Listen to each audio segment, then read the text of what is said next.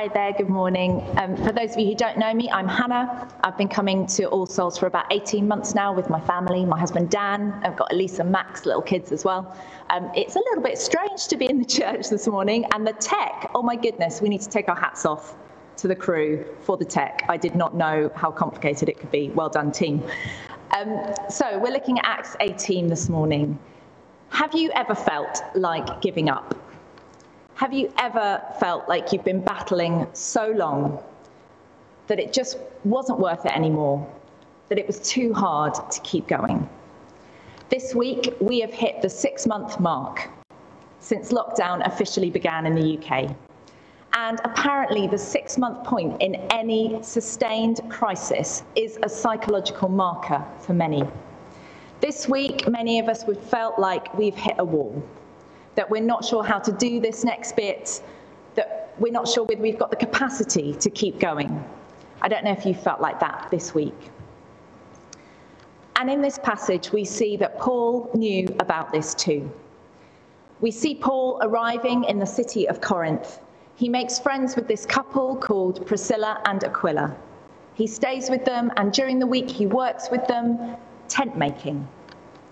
And then on the Sabbath, he heads to the synagogue to tell the Jewish people that Jesus is the one that they've been waiting for.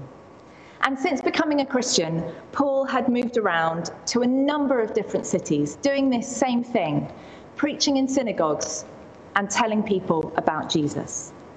And it hadn't been easy. We have seen over the last few weeks that, along with being called a liar at times, he was asked to leave many times, and he's also been imprisoned and beaten.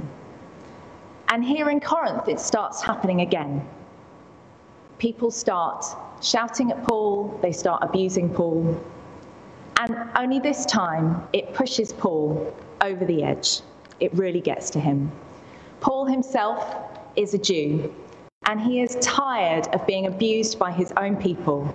And he declares that he would give up on trying to tell those in the synagogues and to preach to the Gentiles, the non Jews, instead.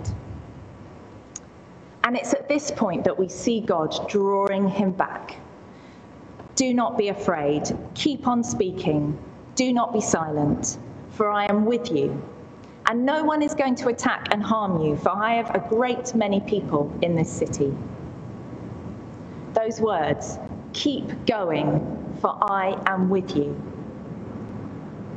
as I was reading this this week, it just struck me. I don't know about you, but that's what I really need to hear at the moment.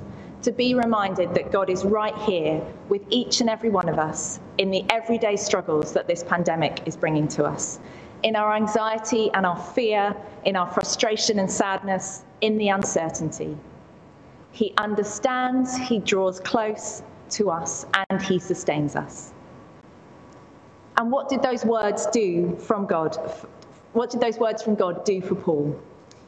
The message version of this passage says, That was all Paul needed to stick it out. He stayed for another year and a half, faithfully teaching the word of God to the Corinthians. God being with Paul sustained him, enabled him to keep doing what he had been called to do. But it didn't make everything suddenly okay. It didn't fix everything or make everything easy, but it gave Paul the perspective he needed, the strength to keep going, and the knowledge that God was in this with him, walking each step with him. Paul had this epic calling to preach the good news of Jesus. But we also see in this passage that he had a calling to do that holistically well, with good relationships and in love. In this passage, we see him building friendships with Priscilla and Aquila. We see him being financially responsible by supporting himself in tent making. And we also see him continuing relationship with Silas and Timothy, raising them up as leaders to do the work with him. And I think it is likely that these relationships also helped him to keep going at times.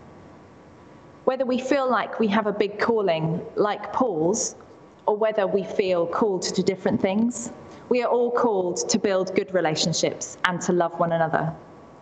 What does that look like in your life during a pandemic? How do we love each other well at this time, help each other keep going? kindness, having grace and patience with each other, checking in with each other, keeping looking out for those who are struggling, as we did so well at the beginning of the pandemic. Perhaps it's about contributing to the food bank here for those in our community who need it.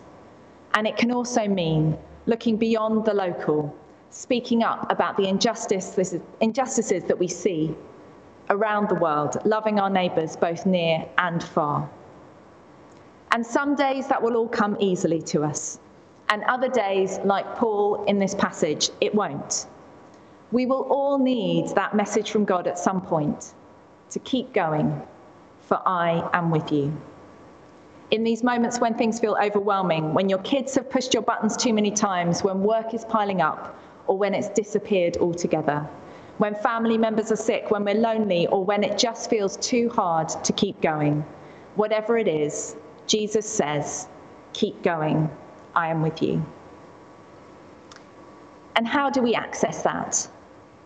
We will all have different ways, but one way I do it is simply by breathing and remembering, by taking a moment, saying to God, help, or something like it and then breathing deeply, giving him space to speak, remembering that he is with me, remembering that truth from Philippians 4 that I can do all things through him who gives me strength, allowing him to restore me. Let's pray.